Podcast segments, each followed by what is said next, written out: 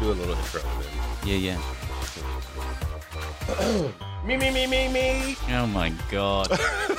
You don't like that? no, it wasn't. That's how we start the show, everybody. It's Innovation Crush. That's what we do. Um, uh, me, me, me, me. But well, the thing is, I know you have a, I'm going to say 20% of your time music career. Hmm. Um, Ish. So, um, ish. Uh, 17, 17%? so, everybody, if you're tuning in for the first time ever, this show covers all things innovation, ideas, creativity, smart people doing smart things. And today we probably have one of the smartest people doing some of the smartest things. Um, say hello, Shingy, hello. aka David Shing. Um, do you have a middle name? Is there? I do. J for James. J- ah. Uh, j- uh, yeah, Jamie Jamie Shingy was a little was too much. Too much stuff going on there. Yeah, yeah. Um, so I guess for starters, uh, I would love if you could give sort of a, a, a mini 101 on who David Shing is. Some what's up? Yeah, some what's up, some Yeah, what's yeah, up on no you. doubt. Okay, so yes, mate. I David Shingy. What am I? So I uh, dude from Australia, obviously from my dulcet tones. And what's fascinating is uh, I have this fortunate position of looking at trends, distilling them down for brands, agencies, clients, people, and sort of understanding what's going on. So that's the and I do break it down to 101, man. So Yeah. it's a beautiful privilege that I have to be able to spend time in the hemisphere of people like you. And I get to be able to observe people in the wild to get a sense of what we need to do to engage with them. What are, what are people doing in the wild? You know what? what is what is your version of wild? Like, what- what's the, the wild. What's the what's Yeah, the I- digital prophet's wild? Well, look, bruv, I just ran late to your podcast because the traffic out there is pretty damn wild. That's true. That's true. I, I, we started packing up and everything, but um, but The you made APB it. made its way out to the DJS, but I think it's it's fascinating because the in the wild is all about the devices that people are distracted by, and today we know it's about mobile. We've been talking about it for ten years, um, you know, and I think brands, people, everybody are trying to look at these shiny objects to understand what they're trying to do with it. Now, you know what I think is interesting is a lot of people talk about mobile as being a young person's game. Rubbish. It's every person's game. Everybody has had that bloody device in their hand for the same amount of time, and we all act, we act like adolescents. Yeah. And so with that comes these metrics and ways to value what people are doing in a currency that we fall back on, which is popularity. So we treat everything like a popularity contest. Every time I meet somebody, like, oh man, we're amazing, we've got two million users. I'm like, what does that matter? Right. What happened to engagement and dwell time and all of these things that we can't measure today, but we need to? We're still sort of, you know, looking at amazing technologies, but still m- measuring that on old world metrics. And when I say old world metrics, I'm talking about the digital world of CPM, CPA, CPC, etc.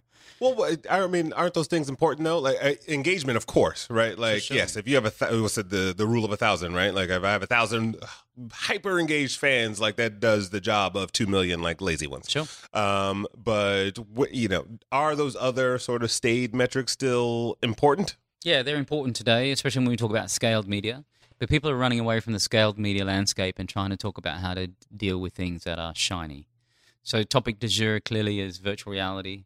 But there's four types of realities, brother. There's virtual reality, goggles on, disconnected from humanity. Right. However, you're tethered to a supercomputer, so good luck with that. and then there is augmented reality. Hello, Pokemon. The ability to say, how do I overlay, uh, uh, you know, this sort of digital experience on top of reality? There's mixed reality, which is the ability to push around augmented, and that's going to be the HoloLenses and the Magic Leaps of this world. And then there's reality, reality, which you and I are doing right now, which is kind Yes. of the space that I prefer to hang out in. but what's fascinating though is that it's, you know I grew up with a generation that when kids, you know, when when the sun came up, we were booted outside, and our parents said, "Don't come back till the sun goes down." Loved it. today kids' background or their backyard is a screen. And so they're still acting like teenagers, man. They're doing the same stuff that we did as kids, but they're doing this, they're pushing it to a screen. And that's kind of the new new. The challenge with that, though, is that, you know, the platforms that came up to allow kids to express themselves are all these social platforms. Open social web is an interesting connotation. However, it's not necessarily where the world's headed. The world is headed towards a closed network. Mm-hmm. And what I mean by that is that, you know, if I was to speak to a bunch of high school kids today and said, hey, man, which of you are on Instagram or Snapchat, I'll get 100% of the hands go up. When I ask the next question of which is Instagram is set to private, 100% of the hands stay up. And so what's happening with that is that there's been a surge of insecurity, especially around young adults. And so they're looking for a closed network. Now, in 2006, I called it defriend unfollow. And I completely got it wrong because it's not a stock take on people. It's actually, instead of doing that, I'm just closing my network down Right. and I'm only going to bring in people that I trust. Well, what, what, do you, what do you think about that accordion, right? Because I, I, I've thought about this before, where it's yeah, we were all like trying to amass the five thousand Facebook friends and Yeah. you know our our top eight on MySpace, um, and then suddenly there was like a dial back, right? And, and some of it probably came from like, hey, they're using our data, like you know. But what do you? What's your perspective on that uh, accordion effect of? yeah, and I love that. Uh, you know, I love the accordion because it does, you know, if you don't know how to play it, it sounds like crap. You've ever seen a black man play an accordion? I don't think so. But what I think yeah, is definitely white man's game. what I think is interesting about that, brother, is the ability to say that accordion you talk about is really uh, cycles. And we cycle in and out of these trends all the time. And it all comes back down to, you know, we're all rooted in this DNA of human beings. And at the end of the day, we're all wanting to be, yeah, we feel like a big city's interesting, but we end up spending, sp- spending time really in the, in the, in the neighborhood. We end well, up being, I, I feel like that's true. Also, like you know, this idea of hey, i'm because you, I, I, I wrote it down, but I like that you use the term distracted Hmm. by the devices rather than you know, it's supposed to be a useful tool, and yeah. and we all don't all use it for its usefulness. It just becomes like this habit. Um, but you know, there is that preference once you do experience something outside that digital realm, and you go like, oh, this is like festivals are great now because you're out and you're outside, and um, and so you're experiencing that. So, and that's just one example. But No, I love that example. You're like, we go to festivals because we're outside. Holy shit! The only time we're outside is at a festival, man. For real? Come on. Here's what's interesting. that's a about- scientific study, by the way. I just, I, I Here's what's fascinating about festivals. So if you think about live events, yes, we love more live events because we have the context of being with people. Yeah, yeah, yeah, yeah.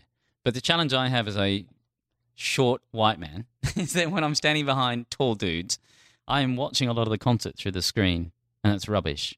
So I've been to many concerts recently where people say, "Put the device away. We're going to record it for you and give it freely, give it to you to pass around, but we want you to be present." Right. And presence is really interesting, isn't it? And you know, one of the words you used in this conversation already, this diatribe that we're talking about, is is really the uh, the idea of um, habits.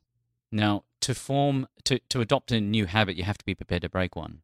So, what habit are we breaking to be distracted by this device? Is probably attention of communicating with other humans face to face. Right. And so I just think that's a really interesting thing to think about. And so the principles of intercommunication through humans, can it be facilitated through technology? Meaning, can technology help us humanize? Maybe. I think po- Pokemon Go is an interesting hot and then not a moment. Right. And I think part of that is because people freely think that it's a that it's a lovely game of community when they don't understand it's actually a game. It's going to be gamed on the gamers, which is you cannot get to the next level unless you buy tokens to be able to up it. And then suddenly, when people realize they have to pay hard-earned cash to be able to play next to Larry, that's not really going to work out so much. Fuck Larry. Yeah, exactly. Um, no, but that, I mean, even that, like you know, I feel like we find these moments. You mentioned VR and AR earlier, and, Yeah. and all these things, Mhm. 3D TVs. Like I, I feel like there's a, there's fad, and then there's like real, you know, usefulness. Or so, uh, do you see the the gap between the the um, I don't know the fanfare around like everybody's like VR, VR, VR, and I feel like in the industry we're all kind of talking to ourselves, Yeah. right? But you go to the middle of America and you start look at mass adoption of these types of technologies. Do you see that as? Do you see that happening? Do you see the like the mass adoption happening? Absolutely not. And then, it won't happen until it gets to two things. There's two. There's an economic. So what is the cost of this this technology, and then what is the usefulness of it? I mean, think about wearables, bro. You're one of the few people I, I bump into now that's actually having a wearable. And you've got I to, just got this. I'm still in, I'm still in my like my six week window. Yeah, of, and of you- returning it to the drawer. in about six months, you're gonna, you know, we'll see whether that thing's still on your wrist. But that actually, that model that you're wearing today is uh, that is that's only released this year. So you've got a newer version of a wearable on. But most people sort of understand that wearables are interesting, but they're no more important than your phone because they do most of those things that they can do. There are others that are different, like Netatmo is a wearable that measures your atmosphere and tell you what SPF sunscreen you should wear. So that has a particular utility, but most of them have accelerometers in them, and they do basically what your phone does. And you know they tether to your phone anyway, so that you know they're use they're useful Right. and useless. But what's interesting about it is the you know when we talk about VR, there's an economic, and that economic is until it gets to a price point where people feel like, hey, the lack of wearing this and the enjoyment of when I do wear it is worthwhile for the experience. Cool. However, I do take my hat off to people like Samsung who are trying to push the boat out on this because they are putting in the hands of creators and influencers, or whatever the hell you want to call those people, the ability to say, here is a device which is a professional device. I'm putting it in the hands of hopefully a pro. Go out and have at it. Because if you produce content that people are gagging for, then hopefully people are going to drive demand for the device, which is the one that they're going to try and proliferate. So that's uh, so I do think it's kind of a instead of here's the hardware and therefore it will come, Right. why not build the content first and drive demand around it? And I think they're the first ones to really try and have a crack at that because Well, the that other makes sense. I, mean, you know, and I think that's kind of like the history of the iPhone. Like it was a big moment when they opened up and were like, "Hey, anybody can develop anything for our device now." And you're like, "Ooh!" And then, I mean, look at what happened in terms of people's creativity, the things they think about, and what they're able to do, either in the palm of their hand or like in their library at home. I don't know. Yeah, but then we end up with a world of overwhelming and underwhelming, right? So Right. ha- there's billions of apps out there because some of them are really crappy. When was the last time you downloaded an app, dude? Yeah. Yeah. You know Oh, what I'm well, when saying? I got this Misfit, that was probably, which was like two weeks ago. Right, and then before that, maybe a little Pokemon Go action, and maybe something else before that. Right? Yeah, exactly. So it turns out that the average number, the, the average person, the average number of apps they download per month is zero. And because you know, there's really you, there's a there's an overwhelming amount out there, then it's underwhelming because you really don't know what you're looking for. So part of it has to be curated, and the apps that come, to, you know, pre-installed on the phone do a lot of the utility that people are looking for. So they have to go out and seek for something that's interesting. You know, it's funny you should talk about the first generation, of the iPhone, right? I don't think the interface on the phone has really changed that much, right? Right. And maybe that's ripe for disruption. And the inter-app operability is something that's going to be really interesting where your apps can talk to other apps. And today you have to bridge that with if this, then that. I get that. That's interesting. Cool. However, that's kind of like um, the geeky way of you know getting away, getting your way around it. For Yeah. that, for the mass adoption, it needs to be bridged much more usefully. And today that has to happen in a partnership as opposed to the, the, the ubiquitous case on the platform itself on the OS. But you know, again, again, the mass adoption is: will the people in the bulk of the world, and in this country, in Middle America, will those guys go out and buy these technologies because they think it's endearing? Maybe it'll be curious, but it has to be in an acceptable price point where they feel like it's it's a no brainer, not a a must have. Well, you as a digital prophet, I'm Mm. going to use some. I'm going to use some rap skills here because Yo, yo. prophet also rhymes with profit, and you have to help you know brands and AOL make money Yeah. off the things that you know, right, Yes, and the things that you observe. What you know, how should brand? Because it's, I mean, obviously there you can slice this thing a thousand ways to Sunday, um, as far as like digital behavior and trends and technology and devices. Mhm. How should brands be thinking about it from like you know a 30,000 foot level because I think if you try to keep up on a daily basis you're going to go a little bit crazy but if you go all right how should we think about culture and I, I could be wrong but I'm, so I'm Mm, asking you mm, mm. like how do you approach the brand conversation in a world where everything's constantly changing and nobody seems to know the, the types of things that you know Well, there are two things that you have to reconcile with. One, consumer behaviors are what they are, and they are going to determine what becomes hot and not based on their adoption, not what you as a brand are forcing. So instead of taking a sympathetic point of view and trying to block people by pushing your brand in front of them, you need to step beside them and say, you need to step beside them and say, hey, why don't you come alongside and let's be empathetic about this together? Co creation is a big part of that, right? right So we've gone away from the days of consumers consuming content, bro. Done. So unless you're going to go and sit in front of a theater or, you know, those experiences aren't really where we're at. When I think about what's going on with the mobile devices, etc., the things that stick out for me are people who actually create this stuff and curate this stuff, and they're able to do it as their own. They're the creator, the critic, and the curator of their own experiences. right So as a brand, how do you reconcile with that? You need to come alongside with it. So you, there's a couple of principles that I think people need to do. One is they should treat their brand like a portfolio, meaning do tons and tons of stuff that seems like it could be contagious and let the crowd decide. And when it becomes contagious, amplify it in the traditional medias. Awesome. The other thing you should potentially look at doing is saying, well, if I can't create it myself because as a production cost it's typically very expensive for brands, then how do I come alongside the stuff that's already created that I think is based on the principle of DNA? And part of it is brands are so quick to run to bright, shiny objects that they forget at the end of the day what the purpose was. They forget the why. All they do is think about the what and the how, and that's not good enough. You have to do the hard thinking as to, well, why do I, why should I be on this platform? One, before you think, well, I need to be on this platform, so therefore give me a strategy. You need Right. to think about, well, what is it that makes it, and this is an abused word, which is authentic, but that's a beautiful word when you really do think about what is it that I stand for? Can I produce it? If I can't, then I need to associate with it. Powered by, partnered by, brought to you. Those sort of things still matter and came out in the 50s, so I get that. But if you can't produce it, align with it and say, I want to align with this content because it's wonderful, so therefore I'm going to bring it to you. And if you if you can't do that, go out and find out if people can create it for you at low cost, high value, who are people that really help impact your brand because you've given your brand up to consumers anyway, so they take ownership for it. And why do you need to do that? Because we will move away from awareness based advertising into advocacy, word of mouth, peer to peer. And that's the world that we need to get to. Right. And, you know, if I was Well, to that still like that still exists. I think it's just in a different form, right? Like the way the, the water cooler is the you know the devices or the platforms we share information on. You know, Yeah, but who you listen to at that water cooler on those platforms is very interesting, isn't it? yeah, very So- true. And it's completely oversaturated at the moment. The Uh, two platforms that I think are interesting are ones that are founded upon fun Pokemon Go, Snapchat. Every other social platform that we think about we dicking around in today, uh, the fun's been punched out of it. And it's and it, those two for me feel like wow, there's something perhaps I, I can discover in those platforms today. And so then brands say, if people are discovering things premised on fun, what could I do that could be part of that culture? Well, that's also. I mean, you get back into that that idea of distraction, right? I, th- Yeah. I think you know, Facebook. What was it like? They, now they have blockers for ad blockers.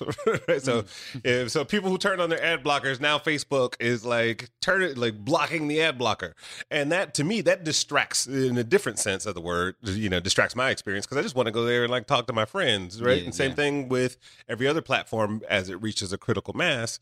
You know, brands start to play in there, and you're like, ah, you're you're you're bugging me right now, right? It's the promoted tweet or promoted Instagram, promoted Sure. and such and such. But how, however, look, man, there is scaled media that's been out there for centuries, and we've cut holes in our web pages to support those. We just happen to call it advertising. But why do we do that? There's no reason why a 728 by 90 and a 300 by 250 hole in the page can't be a platform that could actually be disrupted in this landscape. It's already scaled. The fact that we just treat it like a DR experience is shame on us. So I, you know, I honestly think that instead of running away from those that landscape, maybe there is ways that that could be disrupted by saying, what could you do in that that doesn't feel like advertising that actually Right. creates something really unique? And Without calling it native advertising, correct. which which to me is like, like you just told me it was an ad. yeah, yeah, yeah, yeah. precisely. um, speaking of it, like on the creative side, right? You know, I, I find that those, uh, you know, those who are kind of the the bookkeepers of the information, Mm. you know, you give all this information to a client or a brand that you go to or an agency. And then they go, okay, cool. Like we got all the information. Then they go back to their day to day, and they don't have the time to to convert it into creative opportunities. Um, do you participate in the creative development of turning those, you know, those the trends that you see into uh, creative action? Yeah, I mean, in, in a in the short term, yes, or a quick answer, yes, yes, yes. And the reason for that is uh, we need to provide value, and the value for me is that what what can be done that makes things interesting in terms of engagement. And I think that's the metric we really need to worry about, by the way. And engagement and share they're the two metrics that I really like. Share is I give a shit about this content so much that I want to share it to people, and part of that is the trick of how to produce content. And the content should be produced in a way that feels like it starts the conversation maybe it's the question and then the answer comes with the conversation that people want so it's personalizing content enough to make me feel like oh i don't want to just pass this to my network i want to be the first person to pass it because it feels like i'm starting the conversation the spark of an idea Right. and that's kind of a, an, an int- that's just interesting the flip side of that is part of the challenge that you're talking about is that yeah knowledge is great but then how do you actually get on with it Right. production has to come down. And when I say production, I mean every platform that we think about today is trying to grapple with the world of sight, sound, and motion. Now, words are beautiful and powerful. I get that, but when you combine images to it, it gets more powerful. You you combine motion to that, it even becomes more powerful.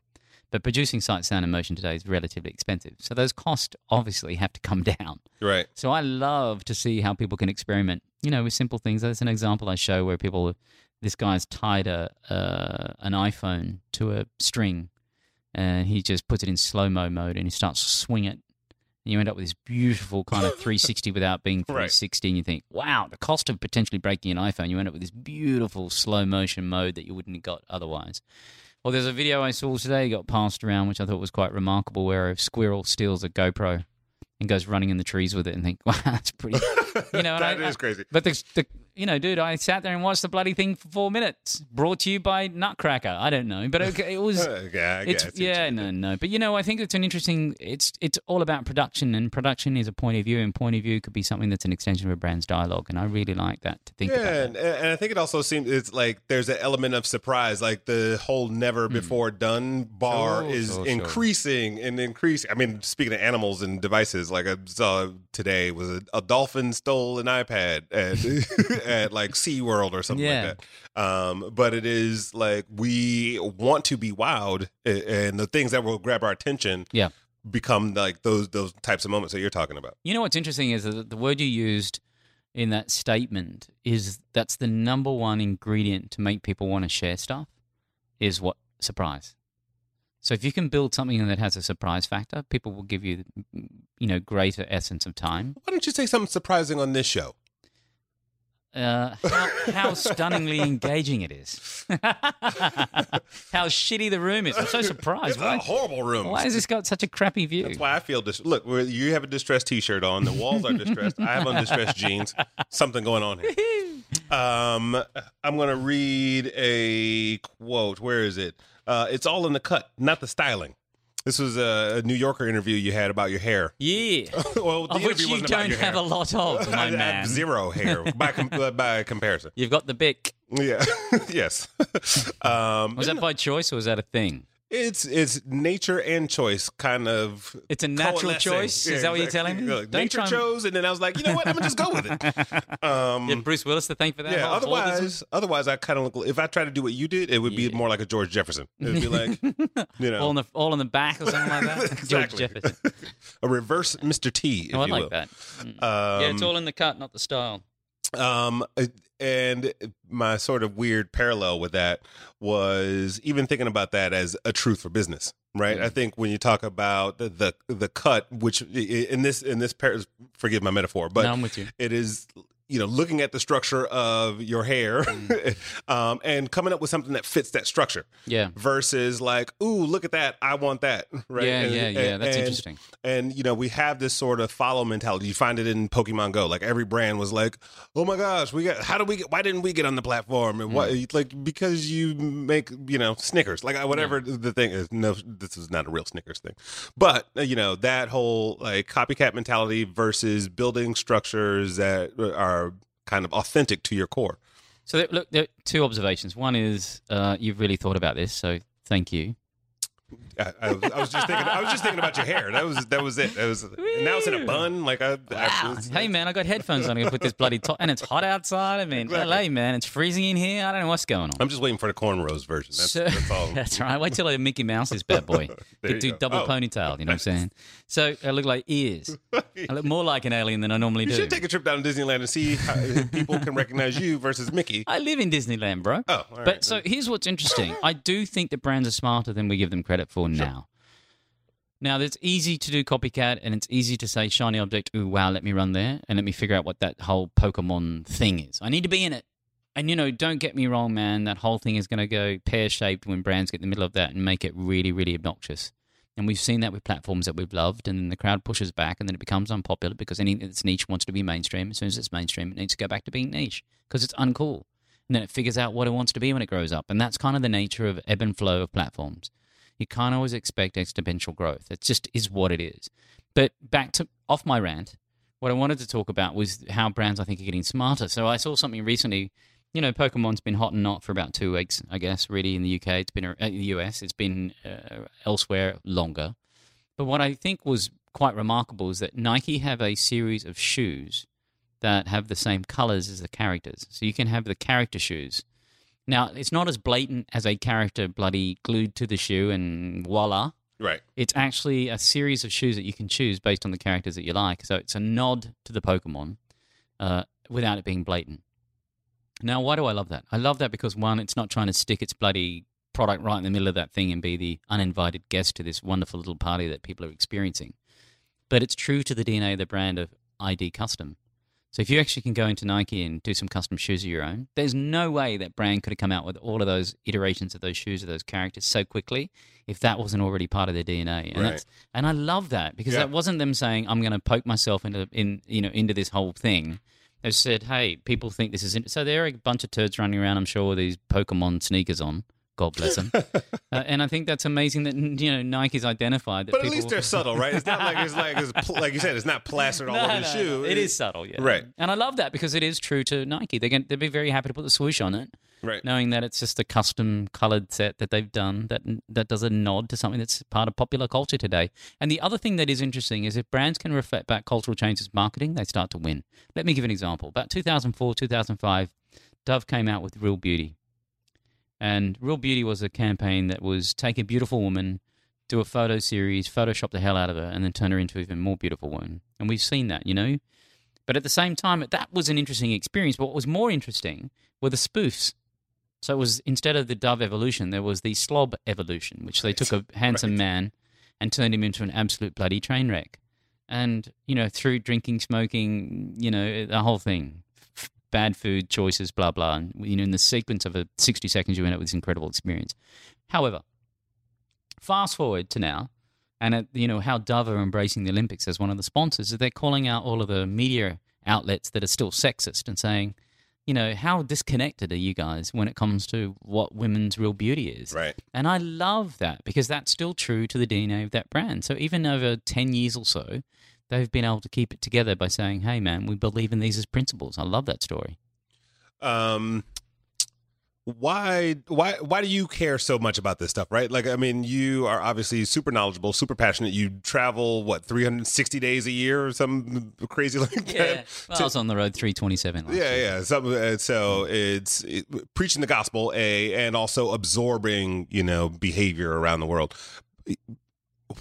i don't know i guess like why is this the thing that you know it sounds like you could have done a, a, a ton of things with your with Yeah, your I get a massive kick out of this for a couple of reasons. One of the main reasons I get a kick out of it is honestly, I love to see what consumers' behaviors are, and we can never forecast what's going to be super hot. And I love that because honestly, it just tells me that there's so much more room. And it also means as soon as we say something is going to be, it's going to take all our jobs away. Programmatic advertising. Really? The industry Right. is still human by design. Second thing that people are worried about artificial intelligence. Really? That just, for me, screams another tool. You know? right And then I I think about all of these things where people are like, yeah, no, no, the, the, the industry is going to completely revolutionize. No, they just become more tools for creative to think about. And I also think, you know, big data, you know, that was something that was hot a couple of years ago. And we took that out back and shot it in the head because it's just about data. And what I love about that as well is that there's no creativity without data, there's no data without creativity. But all of this to say that the industry is in constant change. And I love it because it's also an industry where it really is about bringing love to people through brands. So whether you go to a brand because you love it and that's where you consume your content, or you actually want to hear from a brand because you love that brand, because we all consume brands, man. Yeah. It's it's one of the very few places where you have the privilege of being able to directly connect with consumers. And the premise of it is love.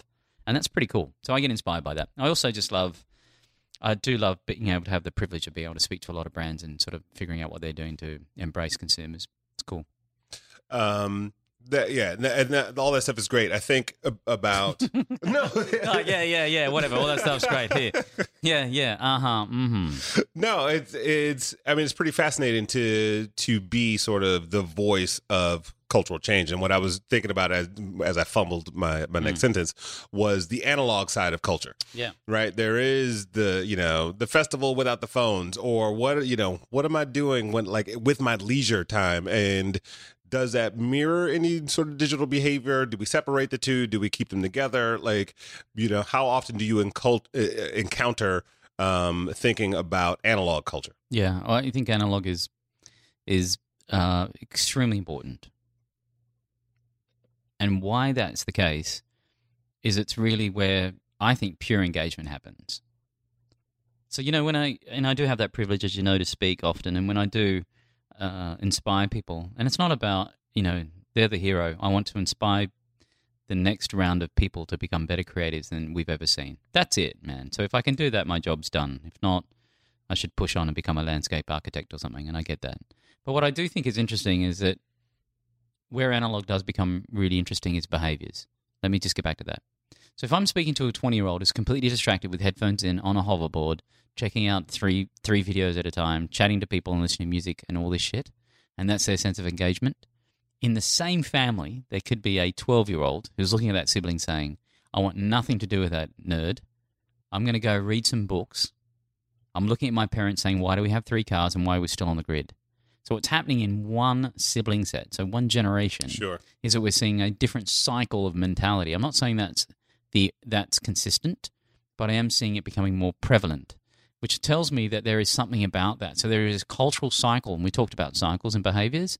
That it, we're not waiting generations for it to happen. We're, we're seeing it in one family. Right. And I find that to be remarkable. Then what does that mean? And what does that mean in analog? Does it mean that we'll go back to flip phones and not have some? No, it won't. but you know what's interesting about it is that what what behaviors are they going to adopt that actually mean that analog becomes more important than the twenty hours of time that you and I spend in front of screens every day? Right. I mean, what what does that push push away mentality mean? And you know, and, I, and as somebody who spends a lot of time with technology and I get to experience a lot of this stuff, I really am quite precious on what it means for me to be to to have downtime. You know, so that's why I play acoustic music. I don't I don't play electronic music. That seems a little obvious for me. Right. That's why I still quite like the craft of huge mistakes when I play crappy guitar, you know. And I love the idea of that that analogness because that's kind of really where it all starts. And yeah, man, look, I just think that the analog play is really interesting, and especially when you see it in the cycle of behaviors of a generation that you think would all be about digital. But I honestly love it when I see technology help move humanity forward. Um, you you mentioned the word inspire. Yeah. Um, I've seen a couple of your presentations. Mm. I think there's an amazing science to the way you present. I would love if you could just talk about it a little bit because I feel like I was in a conversation a couple of weeks ago at a conference and we were talking about slides versus verbal dialogue Yeah, and yeah. how those two interact. And yours is always is so seamless. It's like it's almost like you're uh, uh, like a voiceover for a really cool sizzle reel, right? And, it's, and you're like, oh, I'm watching the visuals, but I, like it's not it, like they're so mm. well intertwined. I would love if you could just talk about like the idea of presentation and how important it is to you and like what your approach is to it. Yeah, yeah, good question. So, I am not a natural presenter. It is a learnt skill. So, one of the things that I do do is try and teach people how to be a Do-do. better presenter. And part of that is, for me, it's about a frequency. So, I treat people as though, you know, if I'm going to knowledge drop, I want it to be in a way that, that feels like they can absorb enough to grab enough of those ideas and then it'll resonate with them later. Because, you know, I'm not about about a script. I'm making sure that they get enough information that they can form, formulate the story that is articulated to them. But I do want to cover a lot of topics in a short amount of time, typically. However, the thing about the presentation model for me is pertinently what is it, you know, how I develop a presentation is what I want people to take away, and then ba- how do I back into it, not the other way around. Right. And that's that's a craft and a skill that I learned. And again, it, it's it's not natural to me, man. I had to learn this thing because it was my part time job. I mean, I was the head of media and marketing in Europe for a while for AOL. Right. My part time job was evangelism because I just felt like I needed to help the brand resonate, and that's why I took it on. And so with that, I had to come up with a you know what was really a narrative, and I had to curate that narrative, and then what does that what does that mean? So that's the craft. I think part of it also is I'm a self taught guitarist and songwriter. And so that is stories as well, you know. So it, it- and I know story is way over abused, or storytelling especially. But I have determined, you know, the difference between what is a narrative that inspires people versus what a narrative to inform people versus what is a narrative to uh, just provide information to people. And there's different different types of tools to do that Right. and they shouldn't all be forced into a presentation mode. And also, I just put myself in the seat of, of, of people who are watching this and thinking, what what would I want them to feel, and try and sort of build to that. And it sounds a little bloody, it sounds a little uh, esoteric, but that's just the reality of it, man. No, Yeah. but there's there's I mean there's definitely a little bit of empathy that goes into a good presentation, right? Hell You yeah, dude. And and that's whether you're pitching a concept, uh, you know, in a room full of executives, or you're doing a presentation on the stage, or you're trying to convince your kids to do something. yeah, Mm-hmm. like you have to relevant. put yourself in in, like in those shoes and like, is this interesting to me? Yeah. You know, and I don't think enough people ask themselves that question, right? Right. Like, or am I like, am I impressed by? Am, does this give me goosebumps? Am I excited by this? So Yeah, but also understand that, you know, I'm a designer by trade, so I, I, I like to think that my visuals look good. Yep. In addition to that, is I touch every single slide, so I I know what's going on, as opposed to somebody handing you a deck and saying, "Here, man, Chris, have at it." Yep. That doesn't that you know that just doesn't fly for me. And I see a lot of people and a lot of teams of people when they go out and pitch, You know, there's somebody who's got their bit and they haven't really figured out the totality of everything else. So you have to think about what the ebb and flow is and the sequence of that. What's the highs and lows, and what are you expecting in a low? So when you're thinking about a presentation, you're always going to lose people's attention. Like I've lost your attention in this discussion. But What'd you say? Well, yeah, there are certain times you know you're going to lose somebody, and you want to lose somebody on a fact. You don't want to lose somebody when you're trying to inspire them to do something else. So when you when right. when you think about facts and possibilities, which is basically what the makeup of all presentations are, you don't want to lose people on the possibility. You want to lose them on the fact so they can think about, oh, let me go back to being dreaming about what I could possibly do. Sure. And that's important to understand in terms of sequencing, and a lot of people don't do that. Well, you do a really good job with facts too. Is you know um, whether it's like asking the, the, surprising thing about the the average number of apps downloaded per month. It's sure. like, oh, it's a mathematical impossibility that it's zero, but that's really you know. Yeah. So then, uh, and I've seen you do that like time and time again. It's mm-hmm. like uh, these wow facts that that come up. Um, but I want to change gears really quick before we go. Sure. Um, you mentioned the idea of storytelling, and I think the fact that it is an overused word is an important point to touch on uh, because uh, it, it is an important thing for anyone to be able to do, right? And we hear about yeah. it over and over again. We all, I think we you know, kind of roll over it versus like really kind of immerse ourselves into the stories we want to tell. So, I'm, I'm what is the the David Shing definition of storytelling? So it's less about this the telling; it's more about the story. And the story is you have to understand that there is there's um, start, beginning, and end. And what does that mean in the sequence of what you're trying to do? And you can do it in six seconds, or you can do it in 20 minutes, depending on how how you actually want to deliver it. So for me, story is how do you deliver the beginning, the middle, the end? What are you going to do to put some sort of surprise in the middle of it or somewhere along that sequence so people feel like I wasn't expecting that? And for me, what's the head tilt? What is the thing that says, oh, there's more curiosity to understand there? And, and that's sort of the basis of it. You know, and there's also just the human truth, which is what are we trying to do here, man? Is it what is it what is it founded upon? Why do we have the, the, the ability to actually have the privilege to talk about story? And that's for me. And when I think about, and put brand in the middle of that, which is, they don't talk about the why enough. Right. They just talk about the how and the what. We talked about that already. Mm-hmm. And that's a real problem for me is that, you know, they, they tend to think about the platform first and not about what is it they're trying to say. And in the totality of all of those comms pushed together, what typically happens is the path of least resistance was they'll do something which is the biggest part of where their budget goes. Right. So they build a slick 30 second TV spot and then they try and shove that across every one of their platforms and hope to God they work in a you know remarkable way. And they're shocked and rocked when it doesn't. Yeah. Imagine that. It's funny. Like I, I've, uh, my personal theories. I mean, it's it's it's a, a truth is that every brand tells uh, uh has makes an emotional promise Mm. right? Like whether it's just do it, like inspiring you to be able to do anything, or yeah. Snickers really satisfies, or whatever, whatever the thing is. Um, and you can like I always ask anytime I'm in the middle of a brainstorm is like, what is their tagline? you know, what is yeah. the thing? What is the thing that they're they're kind of planting their feet in? Um, but uh, as we close, a couple more questions. Um, the show's called Innovation Crush. Mm. Um, hopefully, you are well informed of that at the beginning of the, the episode. Given I'm here, right? What's this again? Uh, that was my that was my impression of you. Mm, yeah, uh, innovation uh, dust. Mm. Innovation dust. That's good. Cyber dust.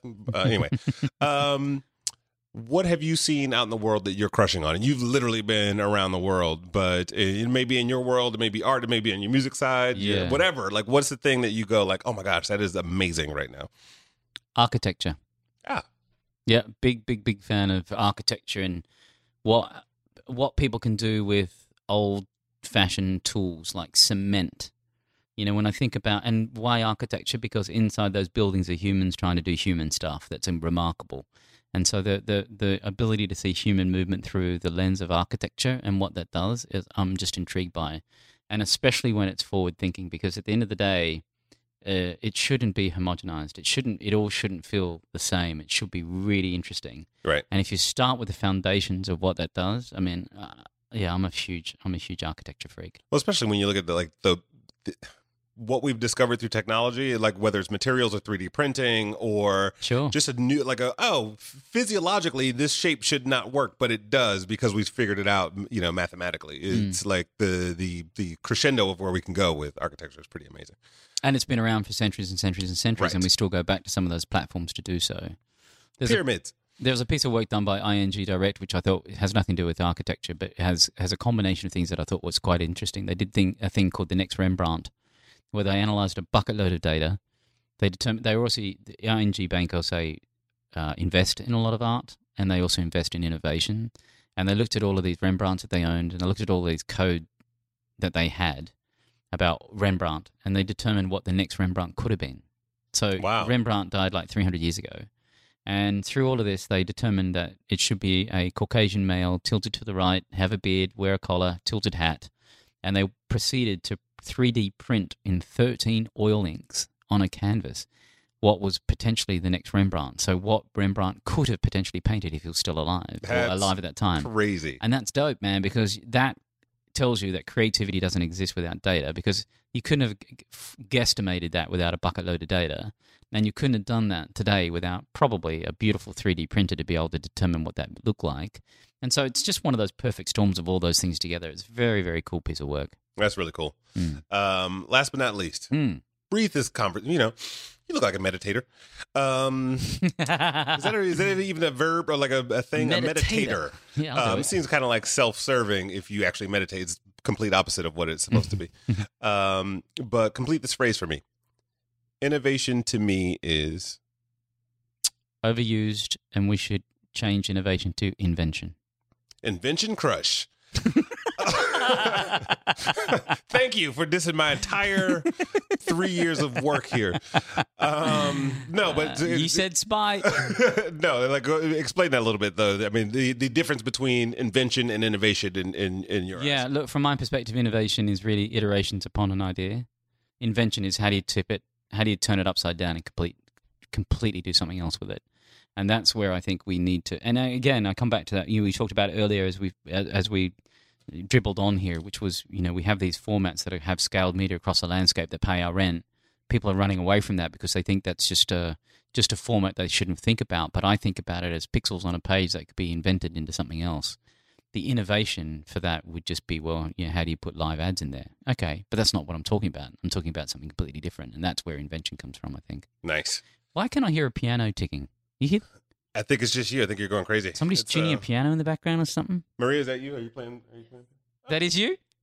You see what I'm saying? Like, it's the accordion. It's- ah, black man with an accordion outside, waiting to, to cheer you on as you as your one man parade. yeah, that's right. Um, anything else? What? Where? Where can people find you on the interwebs? Shingy seems pretty easy to spell. yeah, I'm but, pretty. uh, I'm pretty easily found, man. You can you can come hang out anytime. I'm around. All right. Uh, sounds good. Hey, everybody. Thank you so much for listening. Thank you for being here. Thanks, this brother. is great. Anytime. Um, we'll have to do it again next time the, in three years when you're in LA again. Uh, yeah, you got it. Uh, everyone, this has been another installment of Innovation Crush, and we will talk to you next time.